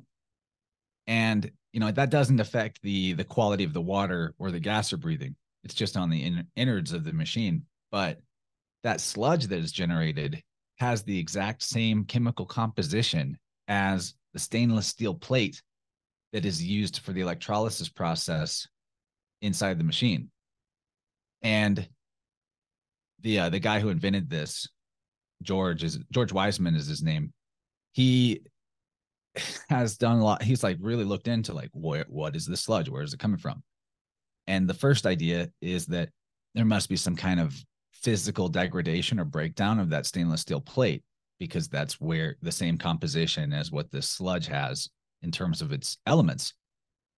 But it, you know, he's weighed it and he's he's run machines for very very long time got a lot of sludge out of them, weighed the sludge, you know, and then weighed like disassembled the machine, weighed the stainless steel plate.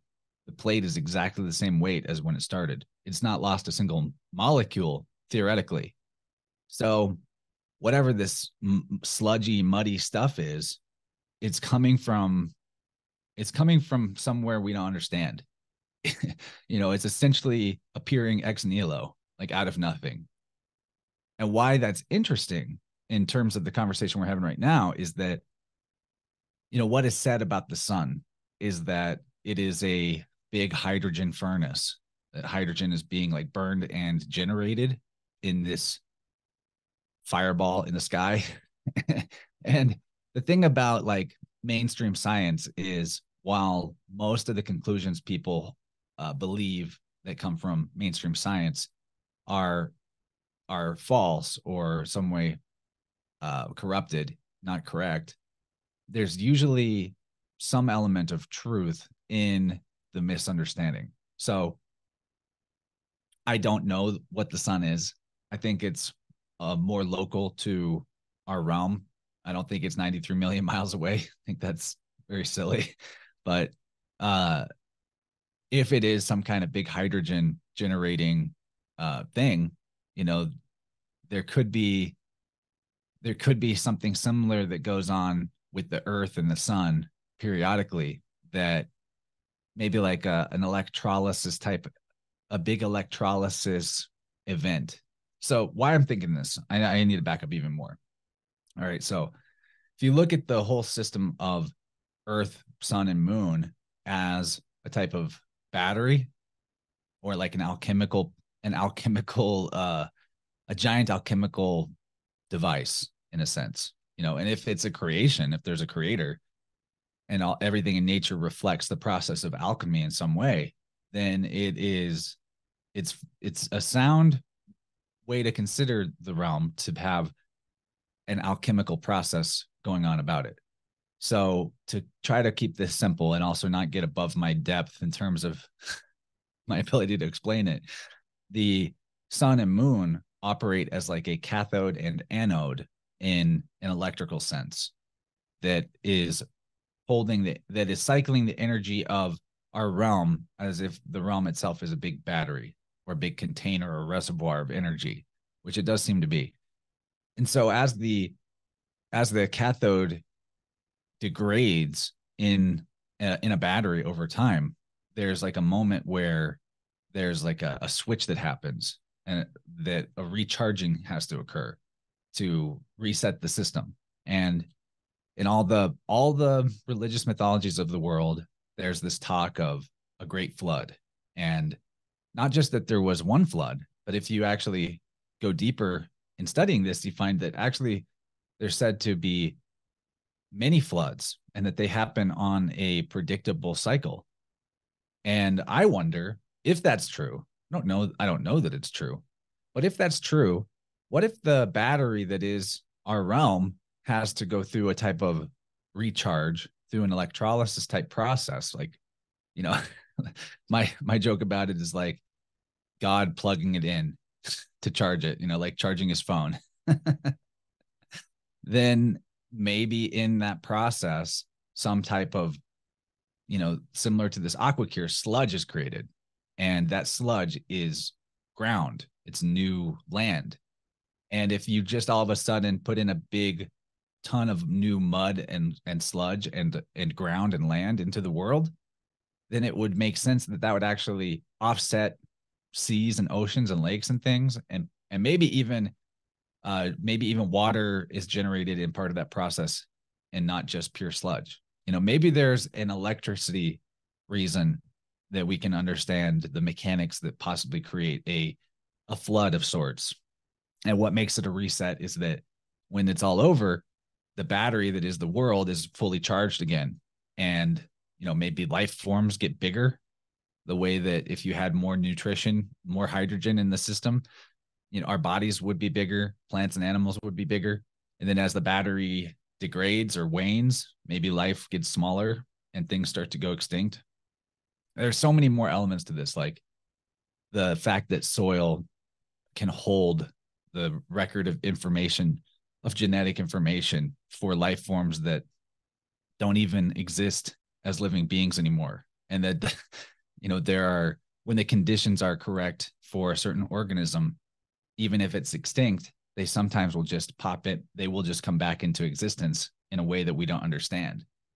And the the simplest way to see this for yourself is with compost and how compost, even if it's like sterilized, that if in a, and in a self-contained um, container, that compost as it degrades will, as it decomposes, thermophilic bacteria, heat-loving bacteria, will appear in the compost that were not there before. as if they're just spontaneously generating out of nothing.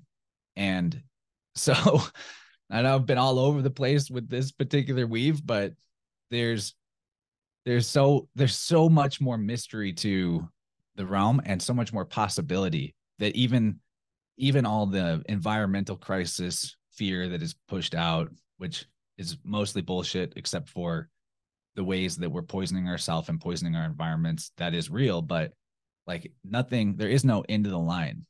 We're we're in an eternal self-regenerating construct of some kind.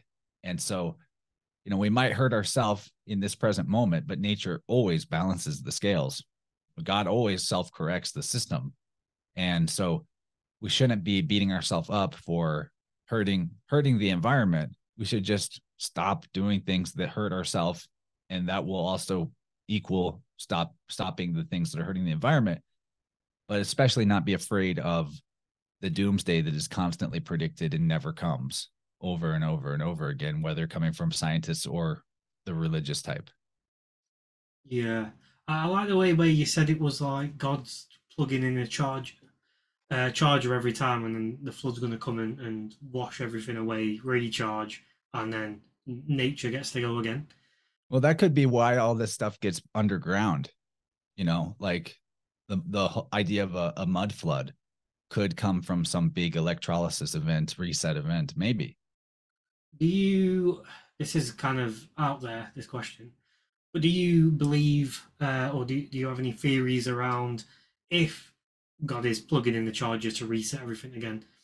Do you feel like there's a goal in mind why he or she or they are plugging in each time to say get to the goal and I guess like our civilization in comparison to the ancients that we that we know of and speak of uh, of today, we're a little bit closer than we are. So when we get our reset, we'll get to go again, and hopefully the next ones don't take our path and they go more of a path of the ancients. Do you think there's a goal in mind each time it resets?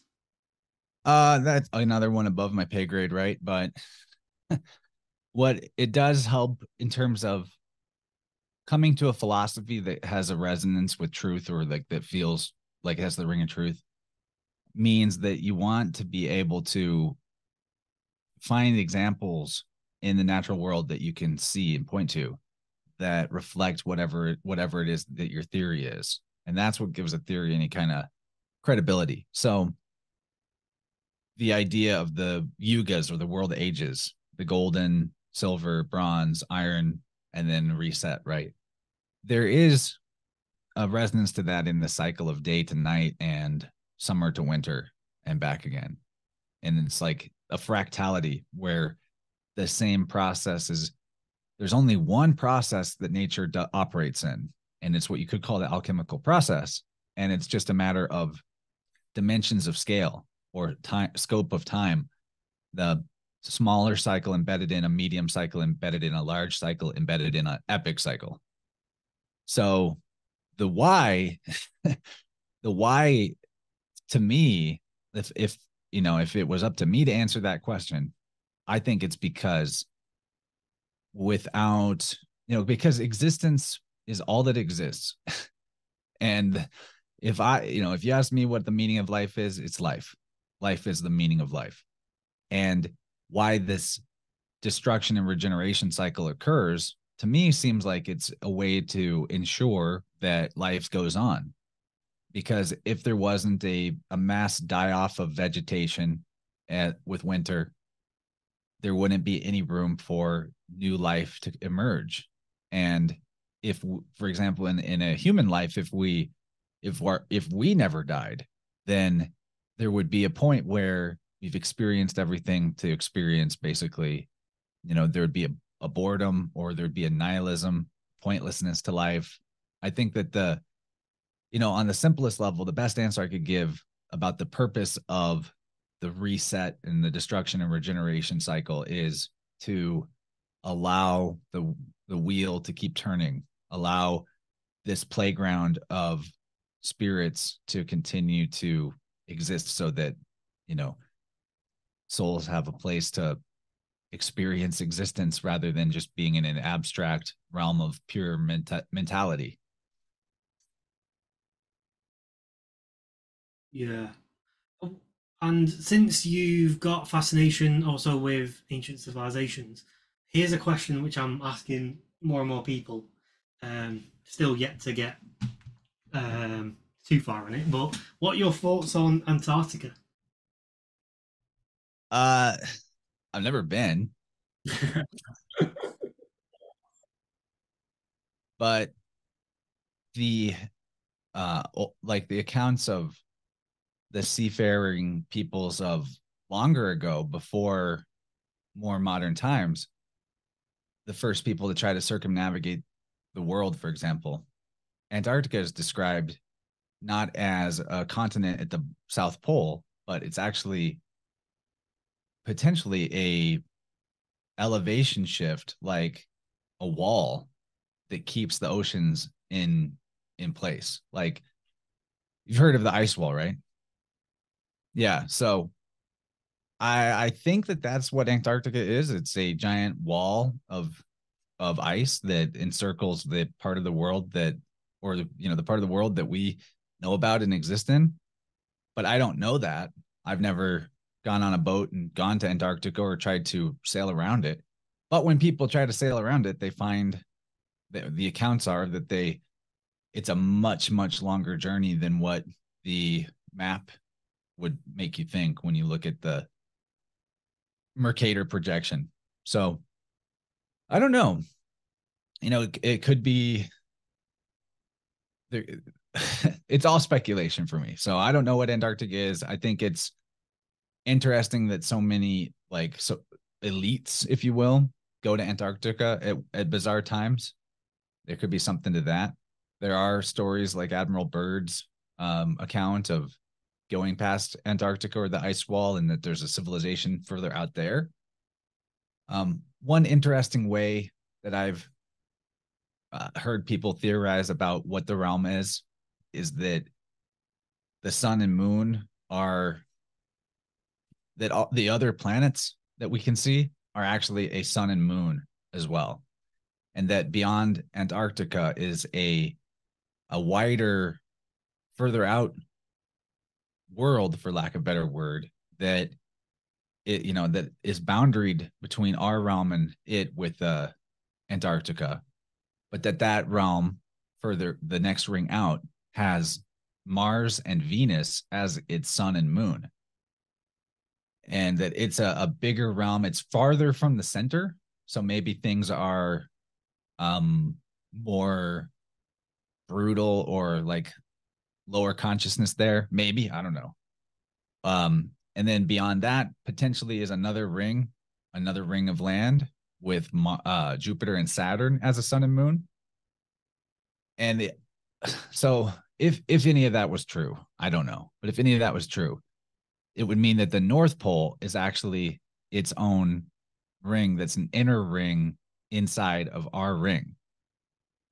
And potentially that north like the the North Pole, that realm because you're not allowed to go there at all. the, all the all the major powers in the world have a treaty that agrees to keep everybody out of the North Pole. Why is that? I don't know. It's it's suspicious. Uh, there's a huge amount of control around Antarctica and around the North Pole, and I think if if all the other conjectures I was making about the Earth growing and the whole like electrolysis land expanding event is true, well, wouldn't it be interesting if when that cycle occurs, whatever is in the middle like our current North Pole?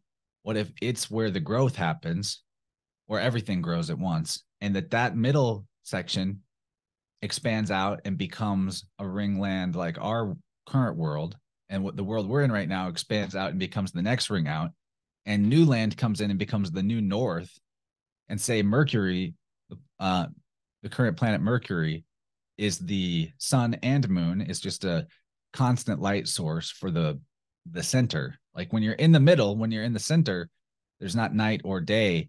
It's eternally morning or eternally dusk, depending on how you look at it, optimist or pessimist.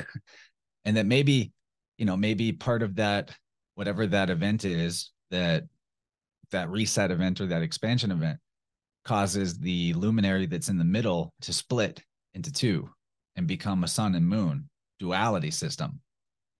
Uh, all that is totally just huge hypotheticals but if i was going to pick a a theory about the world that's my favorite one. I think that's the most interesting one and there's something there's something about it that just feels right or feels feels good to me but i, I honestly i'm not claiming that i know but that Yeah. that's a fun one Yeah, obviously, um, well, I don't think anyone knows, but yeah, what you were explaining, it's the first time I've heard um, that theory, so that actually did feel good, and it did, it does feel more realistic than maybe seventy-five percent of the other theories that are out there.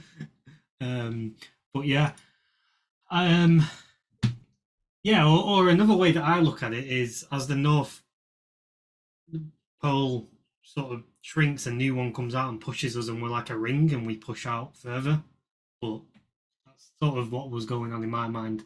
yeah Uh, that's what i'm trying to describe yeah, oh, you as a got it. ring, and then it just flows out further. yeah Right. Yeah. All right. Well, I was on track.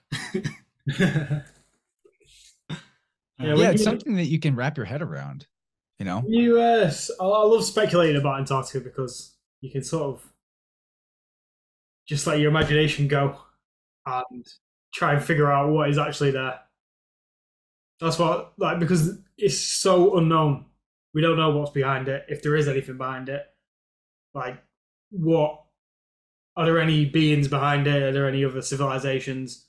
So I think it's a really good, good thing. But to if there were those other rings of, you know, other worlds, what if the next ring out outside of ours is what they're talking about when they say we're going to go to Mars? You know, because that would be the the land where Mars was the sun and Venus was the moon. It's these, these beings that or these UFOs that are coming over are coming from the, the further rings out, just over the yeah, extraterrestrial, extra terra, extra land. It's in the word. And you know, you know, Venus actually does a phasing cycle like the moon does. We can't tell with our eyes, but with the telescope you can. That Venus actually does like a crescent, a half, and a you know, partially full cycle, just like our moon. So, like, why would that be? it's worth considering as part of the possibilities. This has literally just opened my mind up to a completely different theory I was never, never even thinking about. um, I guess that's the beauty of, uh, well, being creative with our minds. If you want to join it back up to what we were talking about earlier. Yeah, man. And it's it's fun. It's fun, you know, being in the place where you don't know and you can um, use your imagination is a lot more fun than being on a tiny speck of rock flying through an infinite emptiness with no meaning. Mm, That's one of my favorite things about changing your your cosmology and the ancients all had cosmologies more aligned with the kind I've been talking about. But ultimately, when you look at the place as a creation and when you look at the the order and the pattern of it, you know, like for example, if if we were there's so many so many reasons not to believe in the whole like globe NASA outer space model, right? Tons and tons.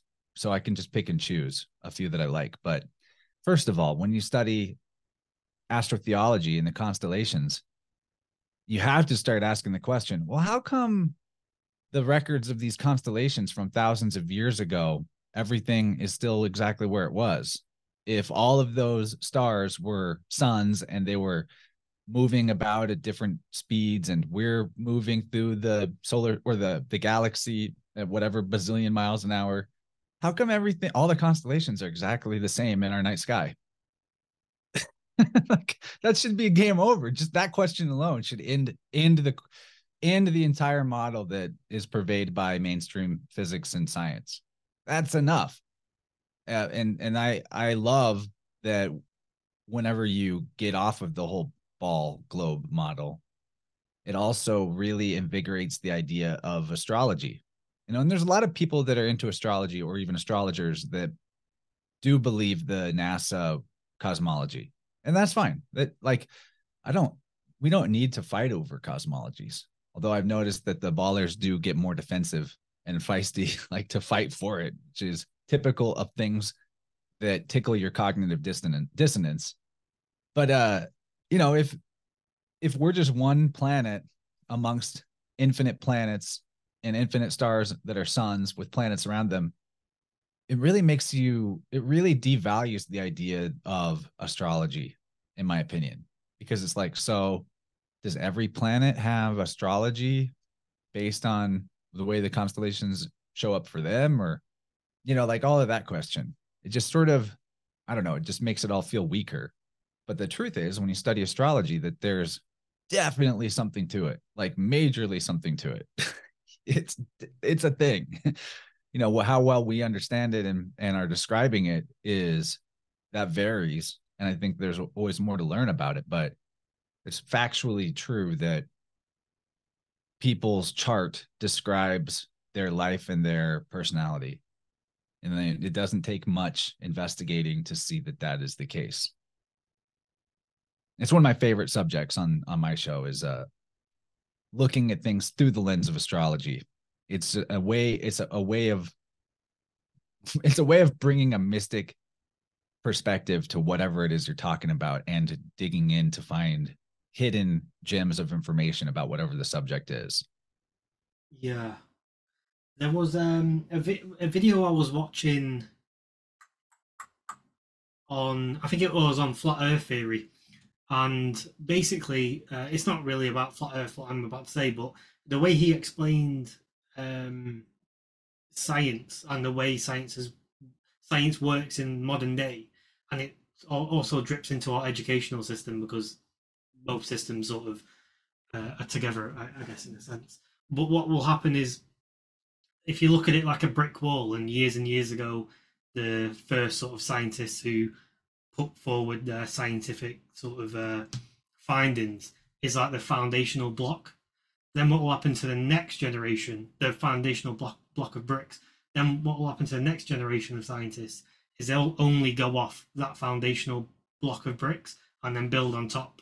So at the moment we've built all this way up but it's only going off what other people have discovered or discovered but there's no there's no one else building new sort of blocks anywhere uh, in, in, this field anyway. I know in other fields there's new discoveries happening all discoveries happening all the time, but that's sort of our problem in the whole system is that we're building these blocks off other people's findings, but we're not wanting to question their findings because scientists don't want to discredit any other scientists, which is a really sort of negative way of working because what's wrong with being wrong, right?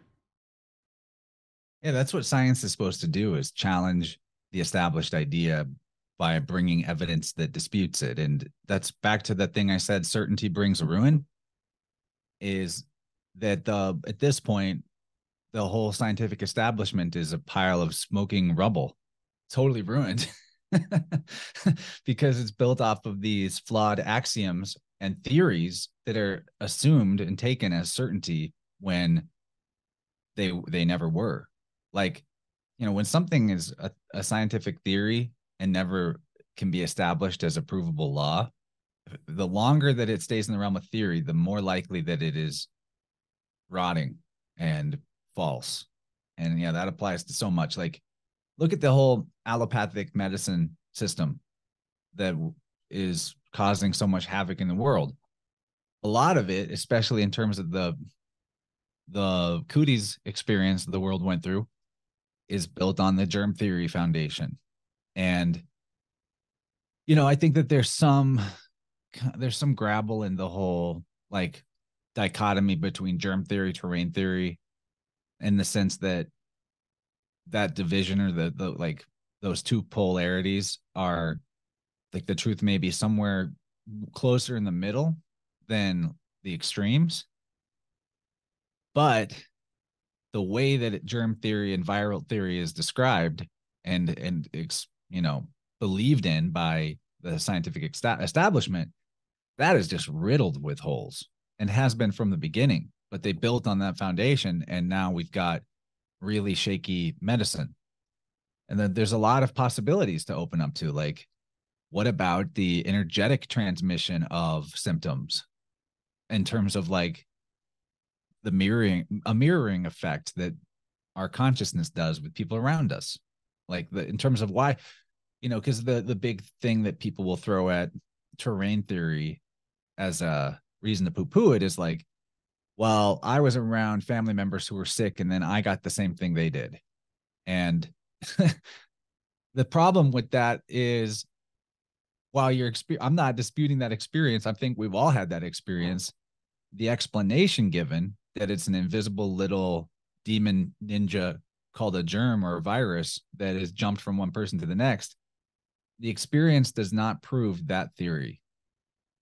There are you know use your imagination. There's po- there's other possibilities as to why that would happen.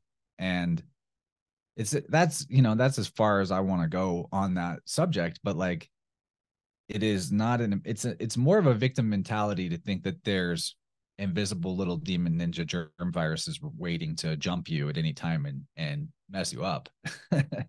That's definitely like a, a looking at the world in a very negative dark lens. And i think that the the main thing missing from from mainstream medicine and health is the consciousness component. Because you know one thing about germ theory that is some is has some accuracy to it is that on the bacterial side there are bacteria that can have a pathogenic behavior in the sense that if you're exposed to like certain bacteria or fungi or mold it can have a deleterious effect on your health. That's true. But there's a consciousness factor that is totally left at the door. And like pleomorphism in bacteria is an established fact in provable observable scientific sense but it is pretty much ignored by mainstream. You know the best you'll get is a, a suggestion to take probiotics. But i have personally witnessed clients of mine who we resolved consciousness related issues undigested feelings of frustration or guilt or just general dissatisfaction about life that is held on to that by the resolution of that it actually caused their digestion their gut biome to change expressions. That just by solving your emotional or belief system in in uh, problems that your internal world your biome uh, like the bacteria colonies inside you actually change form and become something more helpful to you. So it's like that's that's experiential for me and for people that have worked with me that had those type of problems it is not and and there was no medicine taken. There was no probiotics taken. There were no antibiotics taken. The only thing that changed was the epiphany that they had and the release of beliefs and emotions that were stuck or causing them to be stuck.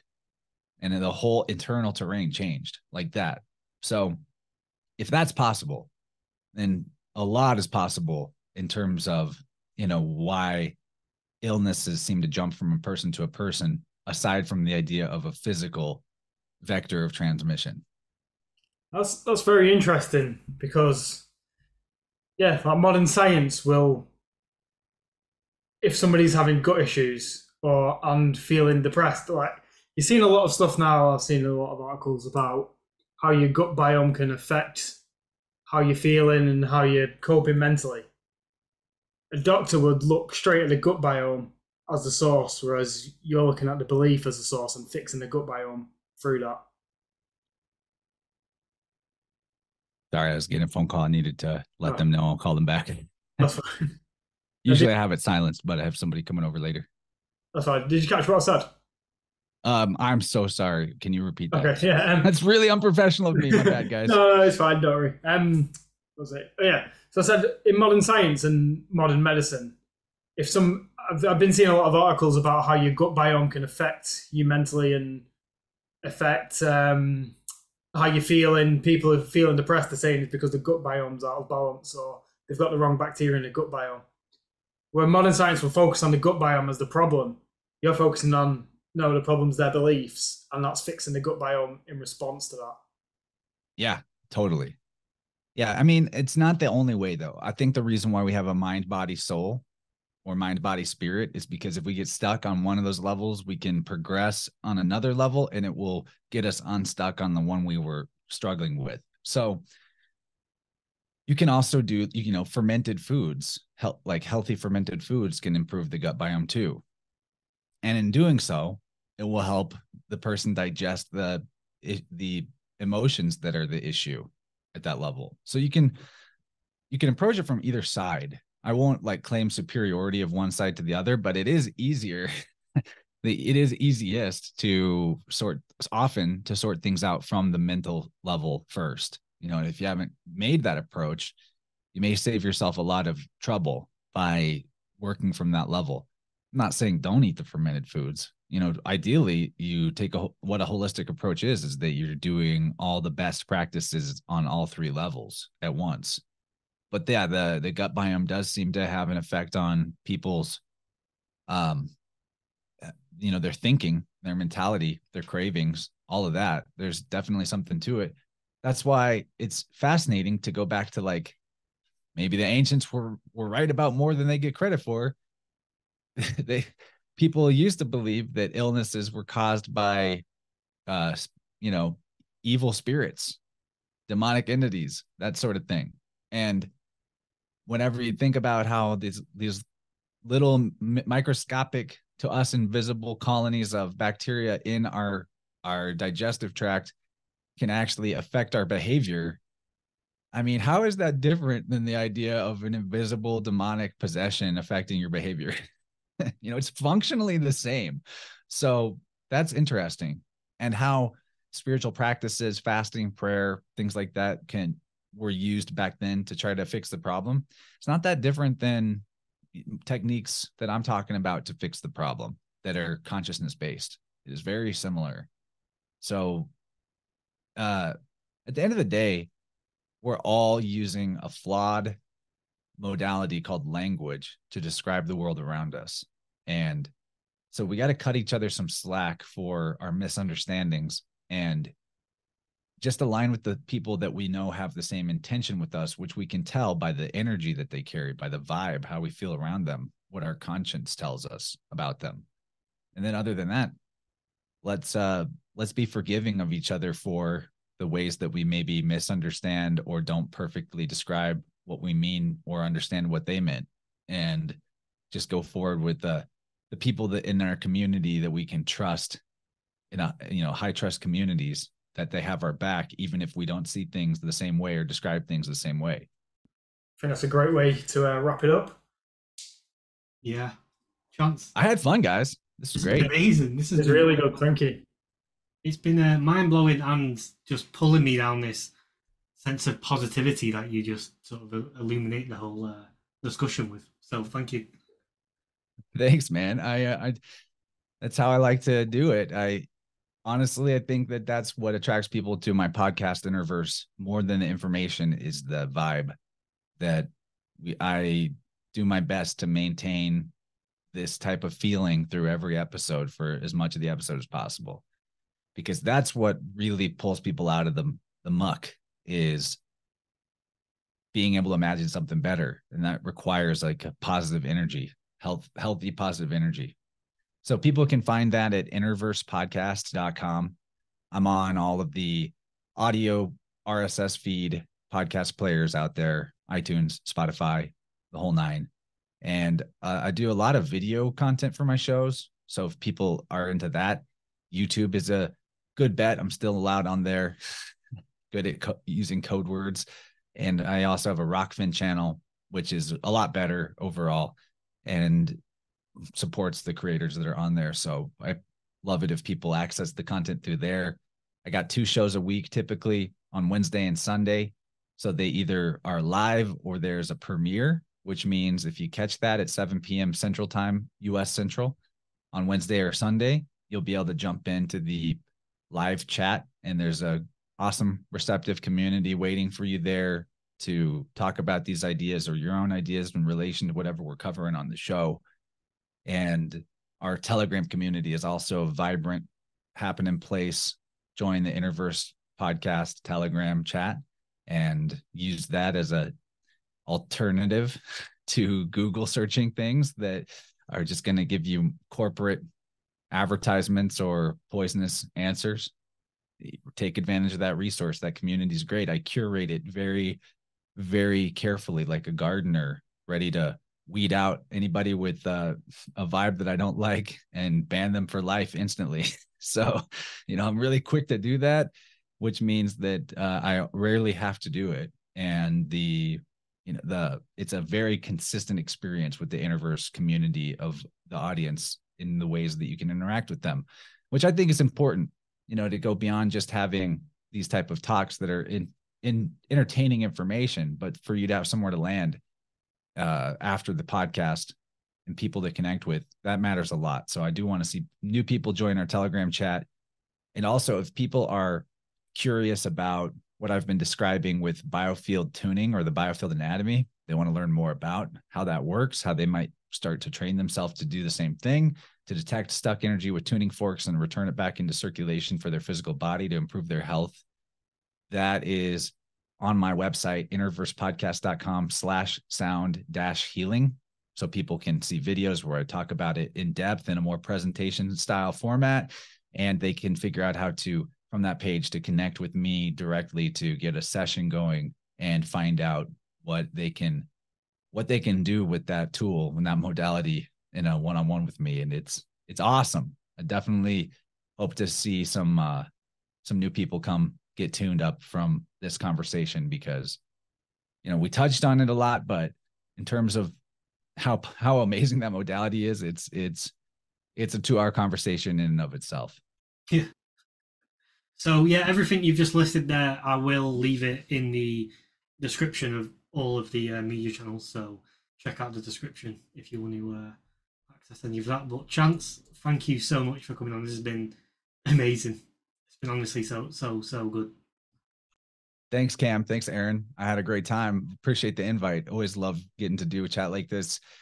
You know, if you check out more of my stuff down the line and there's a subject that I'm covering that you want to bring to your show, just let me know and I can we can do it. Yeah, Sweet. Cheers, Chance. Thank you.